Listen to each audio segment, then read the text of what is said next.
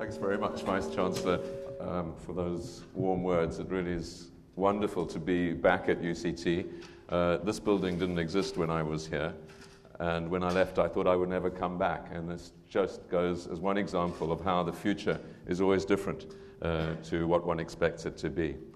Uh, but UCT remains uh, an institution which is going to be at the center of the future development of Africa, and I think its ripples will go around the world. And it's lucky, I think, to have Max uh, as its new vice chancellor in leading it into the 21st century. What I aim to do in about 50 minutes uh, is to give you a glimpse of some of the things that we're thinking about in Oxford. Uh, clearly, 92 year, uh, years of the future, because we're there for the 21st century, uh, in 50 minutes is a tall order. Um, so uh, forgive me if I don't cover everything in adequate depth, and uh, I hope there'll be time in the questions and answers to go further into the areas that really interest you. Clearly, any thinking about the future is going to be very unpredictable. But before we think about the future, let's just think about the last 2,000 years. The extraordinary thing about the last 30, 40 years is that this has been a period unlike any time in human history. Uh, it's been a period where there's been unprecedented achievements uh, on our planet. And I think if you were stepping back and thinking, where would you see the major changes of the last 2,000 or indeed 20,000 years, it would be this period of the last 30, 40 years in our history. And so we're very, very fortunate people. We live at a time where there's been more rapid change and more excitement and potential than there ever has been. And when we think about the next generation and the generations to come in the 21st century, if this trend continues, uh, there will be an unrecognizable world in many dimensions in the future. A world in which we can really overcome the principal burdens uh, that hold us back today poverty, chronic diseases, and hopefully the many, many other challenges which we'll discuss. This is an exponential uh, graph on the right hand axis. And you see that population growth has exceeded income growth for the first time in about a thousand years. It took a period about a thousand years ago, a period of mass migration, of huge intellectual coming together of Islamic civilizations with Christian civilizations, people moving, new technologies, new ideas being formed that led to that sort of development. And we've had that sort of phenomena in this period of globalization. Globalization is a period of enormous challenge. As we've seen with the financial crisis, which I'll come back to, it has an underbelly, an underbelly which makes us all very vulnerable and interdependent. But it also has provided potential. It's provided potential through new technologies, new ideas, and allowed uh, humanity to leap ahead in a way that was unimaginable only 50 years ago. And so, in this time, life expectancy at birth has increased by about 20 years. It took, and this is, of course, an average global number which masks great, great differences within it. It took from about the Stone Age till then to achieve a 20 year improvement in life expectancy. So we've seen concertinaed into this short period of time huge achievements which were unimaginable. And on virtually any indicator that you look at, and of course, economists and social development people always argue about which indicators to use and the value of the data, but on virtually any indicator, there's been this leap forward. If you look at illiteracy, if you look at infant mortality, if you look at anything that matters to you, there has been a leap forward uh, in many, many dimensions. Of course, what this masks is a growing inequality. So that while many have enjoyed the benefits of globalization and have achieved things which were unimaginable within one city, let alone across between countries, there are differences in life expectancies of over 30 or 40 years. That's true of Glasgow, it's true of London, as it is of Cape Town. So, this sort of differential within society and between societies is another new phenomena, uh, and of course, it is becoming more and more extreme. And uh, anyone that looks at the Gini coefficient data will pick this up. So we've had a period of amazing achievement, but there are major questions, and uh, I'd like to touch on some of these in the coming 45 minutes or so. The first thing to stress is I hope that you don't think that I'm predicting, because then I will be defeating myself, and that I believe that predictions are always almost inevitably wrong, except when by luck uh, people get things right. And this is true even of extremely smart people, uh, and some not so smart people, but smart people with great institutions behind them. Maggie Thatcher, I think, was a reasonably smart person. MI5 and MI6 were reasonably smart institutions, but they got it dramatically wrong. And so do the leaders of great corporations, great intelligence agencies.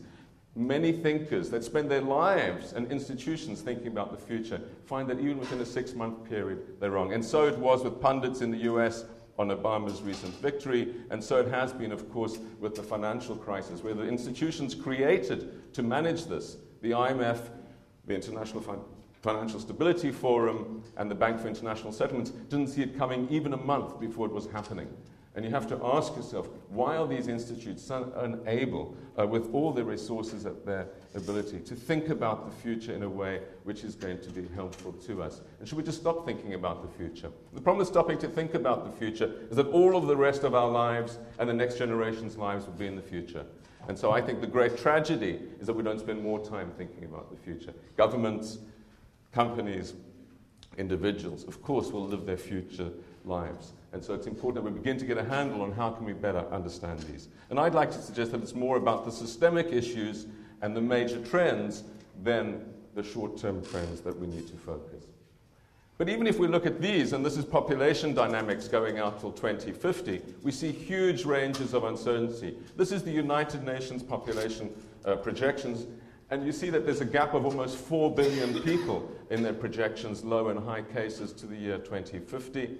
That's about two thirds of the current population of the planet, with massive implications for anything you can think about. Uh, of course, climate change, uh, consumption of goods and services, quality of life, everything else. So, it, these things, which we used to think were relatively predictable, like demographic trends, structural trends, are proving themselves to be even less predictable in the future. And if you break this down by region, you'll get similar things happening. And that's because we really don't understand the underlying drivers of population growth, which are, of course, how long people live and how many children they have. Uh, the longevity trends are amazing. Uh, the good news about my lectures, however boring you find it, you'll increase your life expectancy by 10 minutes while you're here, uh, just because of the major changes that are happening out there. So even that's always a good thing when you're not really enjoying yourselves. Just think that your life expectancy is actually improving. Uh, it's improving by about two years per decade, okay? Uh, and that's been a very stable trend over a very long period of time. I actually think these are conservative trends. I think we're going to see an, a sharper increase in uh, life expectancy. There are people in my school in Oxford who believe there are people around today that are going to live to 150.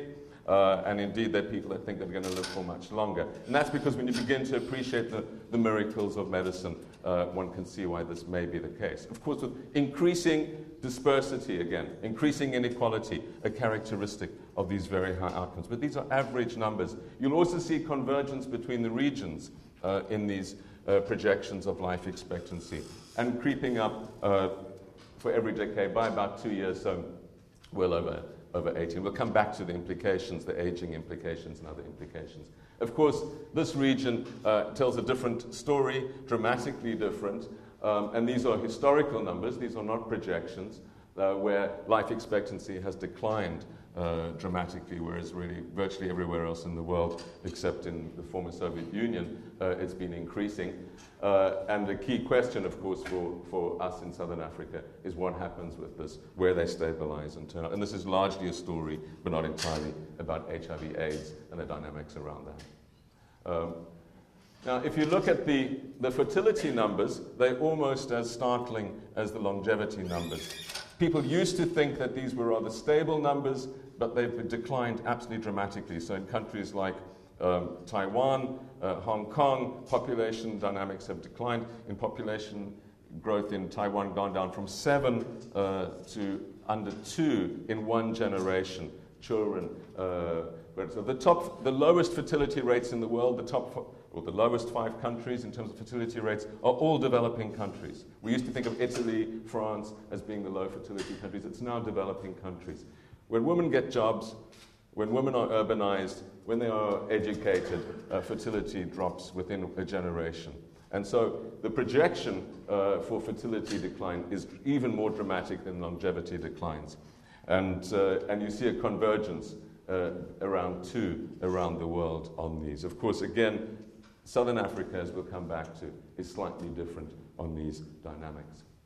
If you look at the uh, aging pyramids, this has dramatic consequences going out to 2050. This is Italy. This is very classic of what's happening in Europe, uh, but also in some other countries, not that different, in fact, to Hong Kong and, and Korea, South Korea, this dynamic. And what you see is you're going to have very small populations supporting massive groups of people over retirement age, the bulk of the population moving up into those categories. And so, obviously, one asks questions about pensions reform, about who's going to pay, where's the healthcare going to come from, and where's the workforce going to come from uh, in countries uh, like this. But extreme inversion of the population pyramids uh, over time, with many people, of course, living into their 90s. Now, China is very interesting because whereas this is now being branded the coffin shape uh, of the richest countries, there's also uh, the skyscraper structure, uh, which is where China is going. And this is a, a percentage decile structure, and you'll see about the same amount of people in each category uh, decile of the age uh, group in this. Another thing you'll notice is many more females than men. Many provinces in China, 1.3 uh, males to female in the, in the younger groups because uh, people are self selecting to have males. One of the implications of new technologies, of course.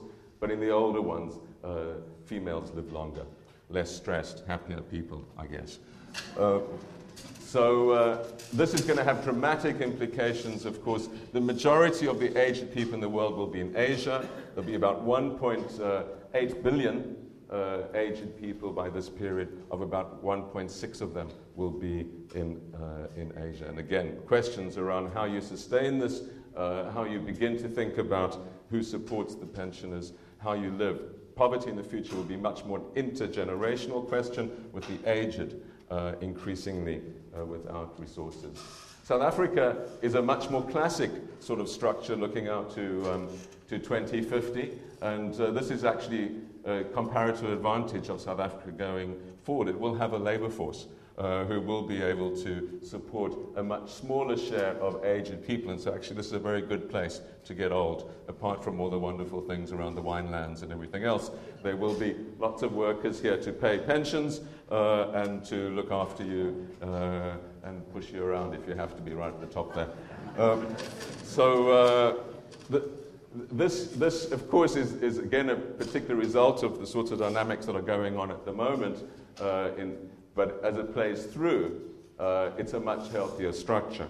Now, a key question in the uh, rich countries is where's workers going to come from? The big challenge of the future is not going to be too many people, uh, as people used to think, but too few. That's the story of 2050. Uh, too few people, and uh, can migration begin to solve this problem? We have a very good group. Sorry, all the data you've just seen comes from our group working on aging, which is a great group of about 30 people, demographers, sociologists, and others. Um, this is work that was initially produced by a migration group, taken on by the UN uh, for some work. And the, the question here is can migration be part of the solution? We are very, very pro uh, more open migration for many reasons, not only labor force reasons, but mainly the, the reasons around ideas, the way that migrants carry uh, technology and ideas in their heads and lead to much more rapid growth in that way. But this is a, an interesting graph. This is the labor force in the rich countries, which will go down from about 800 million to 600 million by 2050. Um, and of course, uh, the, you'd have to have migration flows which are about five times the current uh, migration flows into these countries to begin to compensate, and you still wouldn't, uh, for the sorts of uh, deficits in labor. So, major questions in the rich countries regarding labor dynamics uh, going forward. There will certainly be a lot more migration, and how that's managed uh, is going to be an absolutely key question. Because the, Asia, is, we think, is going to continue to display very, very robust growth and basically absorb its labor force. So, uh, these are actually World Bank projections that I worked on before I left. Um, and what you see and this isn't really influenced by the current crisis because the fundamentals are still very similar. Projections, this is only to 2030. Economists really can't think beyond uh, tomorrow. 2030 is stretching it a very long way, and 2050 is over the cliff. But um, these are to 2030 projected average growth rates, which are not that dissimilar, slightly less robust, but not that dissimilar to the sorts of growth rates that we've seen uh, in recent decades. And that's really due to a whole series of combinations of factors and assumptions regarding uh, productivity increases, technical change, domestic demand, uh, and labor dynamics. A lot of the, the question, of course, is will this growth uh, in flows continue between countries? These are historical flows and illustrate the point about globalization that I was making before. In 1990, uh, or thereabouts, in this period, things were dramatically changed in the global economy. Uh, the Berlin Wall fell, China opened up uh, rapidly from that period on, and there were changes in trade areas, thanks in part to the work that Minister Erwin did at the time, uh, and in many other areas, which led to uh, this acceleration of flows uh, in this period. So you see, after a long period of very steady cross border flows, and just to decipher the code for you, that's foreign direct investment, that's overseas development assistance, portfolio investment is bond and equity flows. Um, you see, in, in all these flows, very unstable, but structural changes from this period on. And these have continued uh, now. Remittances are much higher. Of course, the, the current crisis is going to let these fall back a bit. But the overall structural change remains um, in shape and I certainly believe will continue to drive these dynamics of growth uh, going forward. An interesting uh, question is whether the stock market dynamics are going to change fundamentally, given where we are now, where everyone's seeing the end of the stock markets. Um, this, this is a long term trend. These are log trends, okay, exponential growth rates, and they just tell a phenomenal story of this continual growth. These are global composites of stock markets. Uh, a phenomenal story of continued growth. You see crises like the 1929 uh, crash, um, and, and this is the more recent one where we basically, that sort of, a, I did that on uh, Friday before leaving Oxford, so that's Friday's market close. Um, but you see that we're back to 96 levels. Uh, but these, in the long term, uh, remain basically blips on a very long-term trend if you take a 200-year view. And a key question is, has something, is there some structural change that's happened? Or will we see a return to these sorts of power law relationships uh, like this? And um, I would suggest that there is some structural change, uh, but, that, but it, it will be overcome. And this is a structural change which is regarding something rather fundamental, and that's the ability of globalization to manage technological change and interdependence. And so, what we're seeing in this financial crisis, I believe, is the first of what I believe will be a whole series of systemic crises in the 21st century. And these are systemic crises which arise because of fragility coming from interdependence and globalization. And they'll be manifest in many dimensions, and I'll come to them. Uh, in other words, although our interdependence has brought enormous benefits, it comes with a cost, and the cost is fragility. The cost is that we are much more dependent on the whole world and on each other than we ever were uh, and could be imagined to be from historical reference points. And so, all historical reference points, as we'll see, uh, become rather difficult to use because of this growing interdependence uh, in, in virtually every dimension. And so, this is the, the two sided dimension of, of technology. Technology which brings huge opportunity and has allowed us to grow in that way that I began with, has allowed us uh, through containerization, fiber optics, vaccines, and everything else you can imagine, uh, allowed us to be at the best point in human history, uh, but also the capacity to, uh, to not only blow ourselves up, as I'll come to, but also uh, to not manage it effectively. And we have a whole series of new technologies, hyper technologies uh, that are growing exponentially coming into these future years. So we've come a dramatic distance. The one that is perhaps illustrative of many technologies is the computer uh, phenomena or the microchip phenomena. And what you see here is many things on this graph. Um, so this is what you can get for $1,000, okay? It's all normalized by cost. So this isn't the most powerful computers in the world. This is what I can get on my PC, and most people now, uh, middle income people, can buy. And you see this is a logarithmic scale, so this is going up. And the other thing is that the trend is steepening. So for $1,000 now, you'll basically get a lizard. Um, and that's pretty impressive uh, because lizards are extremely complex characters. Uh, and by 2025 or thereabouts, and if you're interested in this, you should read Ray Kurzweil's work on the singularity, um, we'll be hitting uh, human brain capacity, perhaps. And there's lots of controversy around that issue because we don't understand the brain.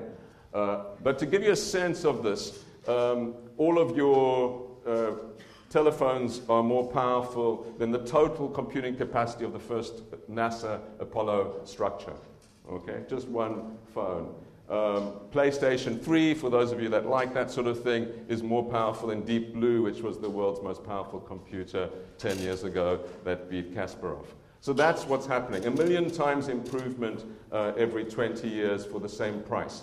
Okay, it's a, this is a phenomena which is going to permeate everything, everywhere, uh, and it's difficult to know what it can't do. So uh, I was just in email correspondence this afternoon with a colleague of mine who's working with Fujitsu on a 10 to the power of 16 per second new computer, okay? Per second. That's the number of exchanges this computer can do, what they call flops. 10 to the power of 16. It's difficult to imagine that in a second. Um, and, and what they're going to do with it, what we're going to do in collaboration with Fujitsu, is model totally the human heart, okay, with everything that goes on in the human heart. And so instead of having to do trials, you will have a heart on a computer that you can do in real time. Uh, impact events, uh, drug events, and so on. So this is, this is where it's going with enormous potential, um, but it will permeate absolutely uh, everything. Now, one of the other consequences of this, of course, has been information ability and overload. So this is again a logarithmic scale. This is in billions of gigabytes. Our brain has about a billion uh, gigabytes in it of capacity. That's our ability to crunch.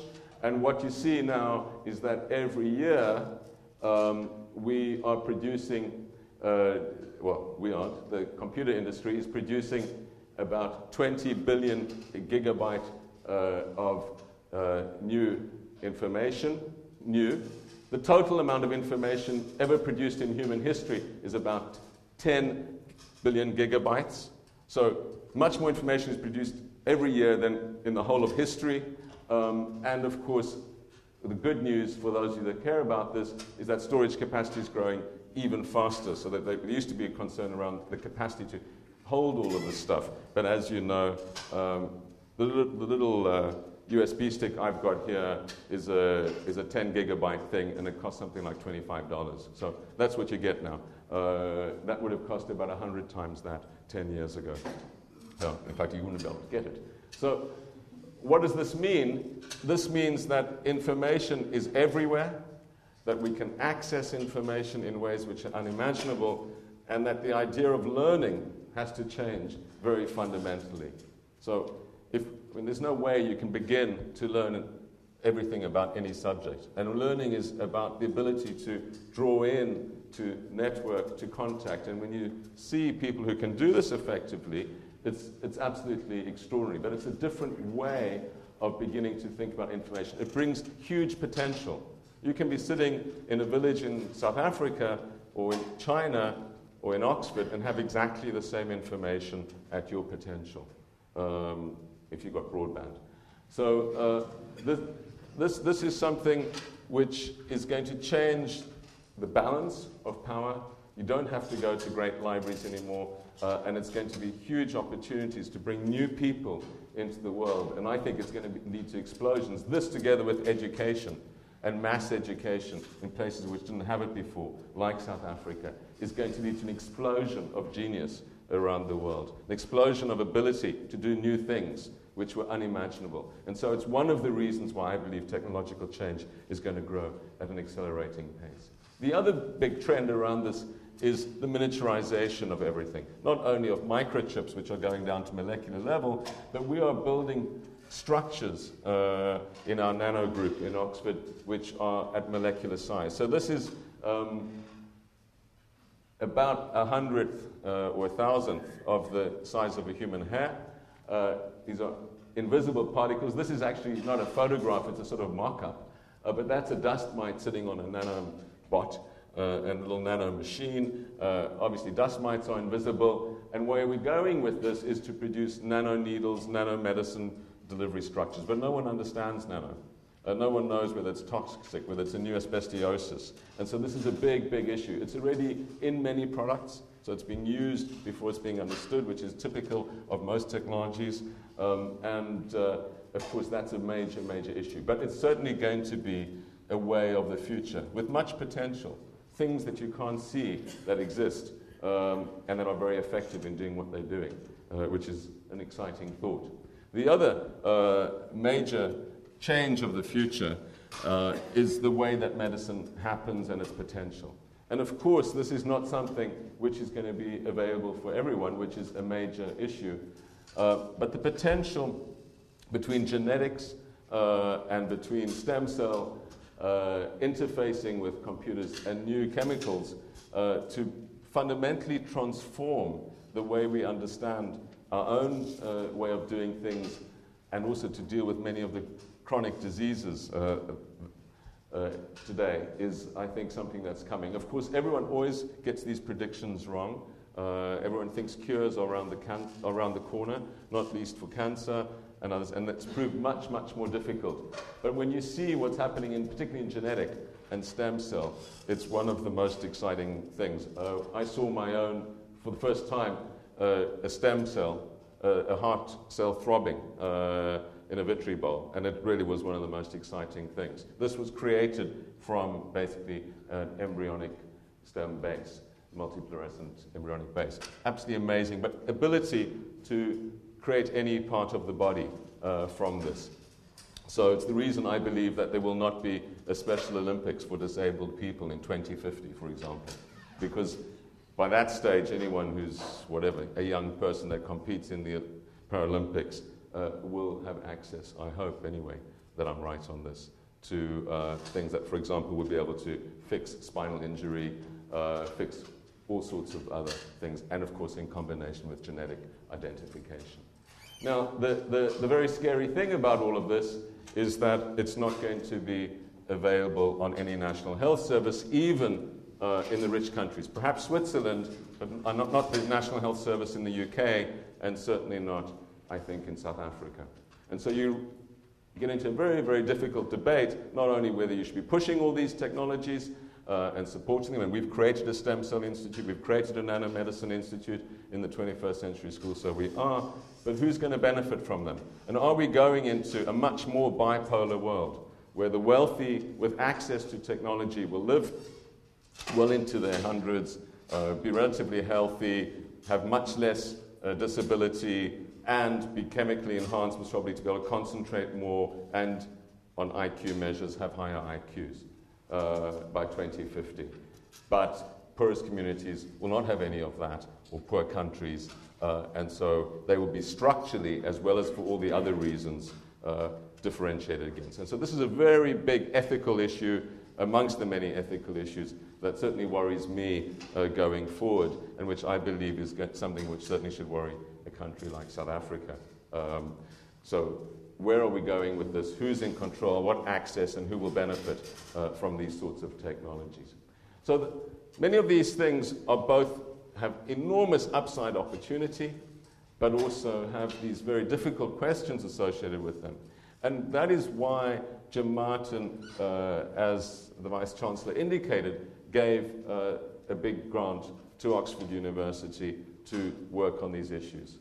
Because the idea is that humanity is at the crossroads, that this could be a period of either the most extraordinary opportunity, which will benefit all mankind, or it might only benefit a very few, and we get into sort of new eugenics race, um, or even worse still, we all, blow, we all get blown up.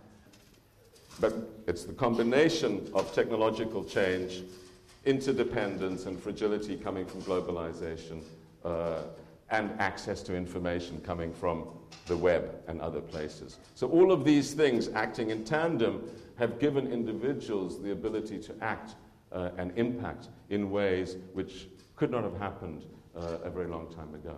And so, the part of this risk spectrum that worries us most is this existential or global catastrophic risk X. And we have a group uh, called the Future of Humanity Institute, modest name, um, uh, working on, on these issues. And so they worried on this sort of, on this stuff. Now, I don't know if any of you read Martin Rees, I know Mike has, Martin Rees's book, uh, Our Final Century. Martin Rees, the Astronomer Royal, uh, President of the Royal Society in the UK, I actually think he's probably the smartest person in Britain. But he puts a probability of 50% on civilization not surviving the 21st century. Uh, although he's a very happy, charming chap. Uh, um, and that's because of this, these sorts of risks, uh, as well as some of those that I, I won't have time to go into. Now, let's say he's very gloomy and it's only a 5% chance.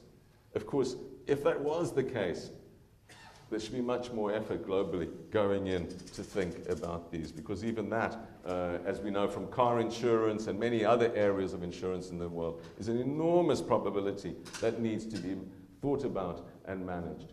And this is both because of natural, and some people worry about that. I mean, the classic example of this is sort of an asteroid impact. I don't worry about this one at all, because um, I think, firstly, there's nothing we can do about it. Uh, and secondly, I don't think it's going to happen. Uh, I worry about this one. This is us creating things or doing things, either wittingly or unwittingly, accidents. That's what Martin Rees worries most about accidents uh, that happen, uh, which will lead to mass mayhem. Now, the problem with trying to think about all of this is for the reasons I've been indicating, I don't think that the past is an indicator uh, of the future. The world has changed in such fundamental ways uh, that the past data sets, and we look at a lot of these, are not much good. So we're getting into the sort of tipping point environment, uh, which you see, in, of course, in physics, uh, where water boils and various other physical ch- state changes. You're seeing this, you've seen it before historically, uh, and we've seen it now with the financial crisis. Uh, these tipping points, which were totally unpredicted, and once they've happened, uh, they're upon us, and then no one really understood why they didn't think about it. Very complex systems often have this characteristic. I mean, the classic examples are hurricane prediction systems, which is a massive multi billion dollar effort in the US. Even the day before Hurricane Katrina hit New Orleans, no one knew what was happening uh, to the scale it happened, but certainly three days they didn't. That's $3 billion of observation and many, many generations of modeling uh, in computing. And these are, these are the predictions of the US hurricane activity. They always get it wrong, they always cluster, and they always overreact in terms of tweaking their models, which is very common of a lot of these complex system modeling. So we can't rely on that, and we also can't rely on the other thing that people tend to do, which is perception modeling. So you, know, you send out a survey to a thousand risk officers and you ask them what they think their risks are, and then you digest the information, you tell everyone that's what the risks are. That's basically as useful as reading the newspapers um, because it reflects perceptions. Uh, which tend to be very backward looking, and they jerk around. This is year to year changes in the World Economic Forum's risk analysis, which jerk around like crazy. So I'll talk about some of the things that worry me, um, and with these caveats that uh, we often don't know the complexity. The one that's obviously on everyone's mind in many areas is global climate change. Uh, this is the IPCC data from 2006 already remarkably regarded as completely out of date uh, because the modeling has got much more sophisticated. The power of computers, what they can do, has doubled in this time, and there's been a lot more resources going into it. I'm becoming increasingly a climate pessimist. Uh, we have five different groups working on climate change in the 21st century school, focusing on water, forests, energy, um, the interface with technology, and the sort of economic aspects, carbon trading and so on. The, the part that worries me the most at the moment is actually the forest and ocean, particularly the ocean side of it, which of course absorbs 40% uh, of the global carbon. So small changes in way the oceans behave lead to dramatic changes in this. This matters hugely uh, for income, for poverty, for agriculture, and for many things, the way this turns out. Average numbers don't mean anything. Where people live won't be average. Uh, it, they're going to be around the extremes that this creates. And, and that's obviously a whole subject of a lecture. What's, what's difficult um, to work through from South Africa's perspective, of course, is that it's a very high uh, carbon per capita producer. It's one of the highest of the developing countries. It's already up there with many of the rich countries, and it's only growing up its growth curve. So, like many countries, and China, which is much lower down but growing much more rapidly, uh, these are dramatically difficult things. Uh, where you have a global problem that's created historically by the rest of the world, and you have to be a big part of the solution going forward. How to do that, how to manage this in a way that at the same time can reconcile income, poverty, development objectives with uh, global uh, needs is going to be, I think, the, one of the biggest challenges going forward, with lots of pressures coming on this. The one that worries me second is pandemics. Uh, for some reason, I don't know. I learned a lot about uh, history of world wars, of other crises when I went to school. I never learned anything about pandemics. These are the biggest killers of mankind historically. There's probably 10 times as many people died uh, from a pandemic of the First World War than during the First World War. We just don't think about pandemics. It's very difficult to understand why so little energy has gone into them. But this, this is dramatic. For the same reasons I indicated before interdependence, complexity, a lot of travel. Uh, I think pandemics will have a much greater impact in the future uh, than they have in the past. And so catching them in the, at their source is even more critical uh, than it ever was uh, before. Uh, and that requires a lot of new technology as well. It's not happening in the way that it should and we're doing a lot of work on this. We have a group on emergent infections. One of the things to ask, course, is what do you do once a pandemic hits? What the politicians will do is close the borders and do various things. That's not going to save many people. But the question is, what do you do if you've only got a set number of drugs? How do you distribute them? What drugs to have? These sorts of questions are things we're working on. You can have dramatic uh, impact on the outcomes by thinking about these things before they happen so that when they happen, you know what to do and you've got the drugs in the right places uh, and so on. So this is extremely high priority. Uh, it's not a question of if, it's a question of when. Uh, the third one that worries me is biorisk. Um, you could pick up, if you knew how to, the smallpox uh, DNA structure off the web, and you could go and buy uh, machines that are just about in production, but you can't buy them commercially yet, to print out and manufacture the DNA and create something which would certainly wreck uh, a big city, if not more. So, what do you do about this? How do you manage this technology going forward? Uh, should we screen at Oxford or at UCT people doing advanced biochemistry degrees? Should we worry about who's in the lab and what they're cooking? And this is what you saw with the Anthrax case in the US. Um, what do you do about it? What does it mean for academic freedom uh, and all the other civil liberties that we value so dearly? These are key questions of the future. I think we must probably address them after the event, like always. Um, but they are ones that will come and bite us, I'm afraid, uh, in the future. This is becoming more and more. This is just a small clean room, a million dollars. Uh, you can cook terrible things. And uh, for many fundamentalists, that is not a lot of money. The fourth one that, that I've alluded to already, uh, which I think we need to think a lot about how we manage, is human modification. Where are we going as humans? For the first time in human history, we can actually change the way we are. Um, I don't know, I'm sure they don't do it at UCT. Kids at Oxford take uh, modafinil and take various other things to increase their concentration before an exam. Uh, I just drank coffee, but it's got a lot more sophisticated. So we don't know what it does. There's no drug trials in it for that use. Um, this is, that's just the tip of the iceberg uh, of where this is going in terms of the ability to change in a rather fundamental way what we are as human beings our moods, our intelligence, our concentration, and of course, what's happening in sports where you have testing and so on will seem absolutely naive compared to where we're heading with the brain.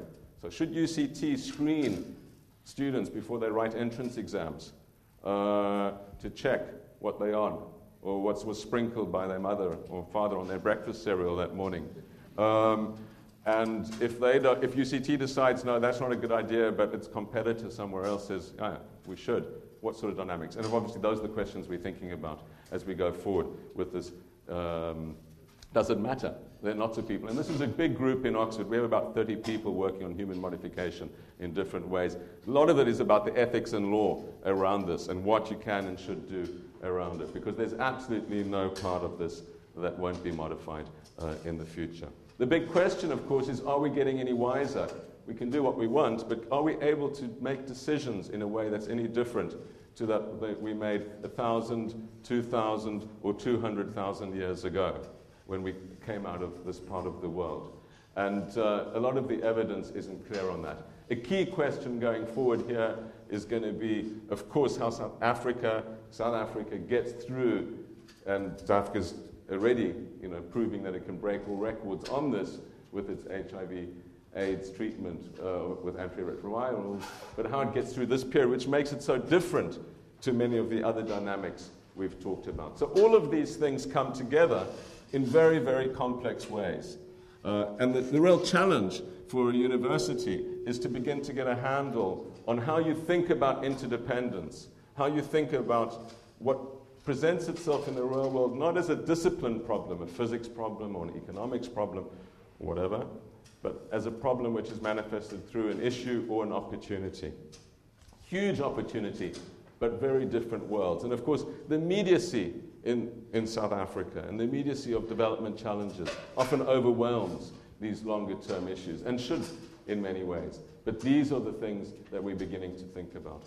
Now, the big crisis for the world, I believe, and perhaps the most worrying side, is that the global management structure is absolutely fossilized, out of date, and totally unable to deal with any of these issues. And you have to ask yourself whether you would trust any of these institutions to think about any of these issues. And as we've seen with the financial crisis, the IMF didn't have a clue it was coming, although it was created to deal with it uh, let alone now manage it. And it's fighting desperately to say, actually, we still want to be here to fight the next financial crisis. But the Chinese and many others are saying, you must be joking. Uh, you wrecked up on the Asian crisis, you've wrecked up on this, and you still want a third chance. Uh, but this is true of all the global institutions. They are not institutions of the 21st century. But the very difficult question is so what? What can, can you create a new institution? Can you transform these? What are we thinking? Uh, is the right way to respond to these global challenges? How do you begin to get something new going on, which not only is legitimate and accountable, but also effective and able to deal with these? Maybe there's something in incipient G20, uh, but that's very unidimensional around finance at this stage. That question is going to determine this outcome. We have global challenges, we have a much more complex and interdependent world where decisions taken in one place will dramatically affect others. And we have this very national structure of government and decision making. And so we really, I think, do need to be able to raise our sights up and beyond this. Within the 21st Century School, we have 15 different groups working on a range of problems. We're adding a few more in the coming months. A cluster around medicine, as I've talked about, with a lot of uh, ethics as well in that a cluster around climate change and energy, and then some social issues like migration, conflict, and this one, which is an interface of technology and science, and that one, which is the long term future. These are the guys that think about 2090, and I, I try and think about 2020 on a good day.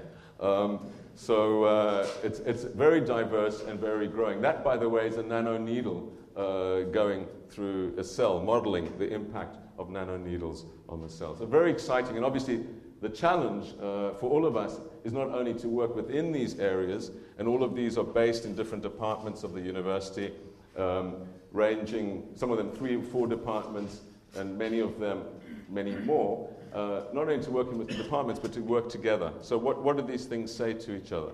And how do we begin to get a more interdisciplinary view of the future? Uh, I sit under an Indian uh, elephant, unfortunately, not an African one, in the Indian Institute uh, building in, in Oxford, that building. And uh, I would be delighted if we could form a close collaboration with UCT. Thank you very much.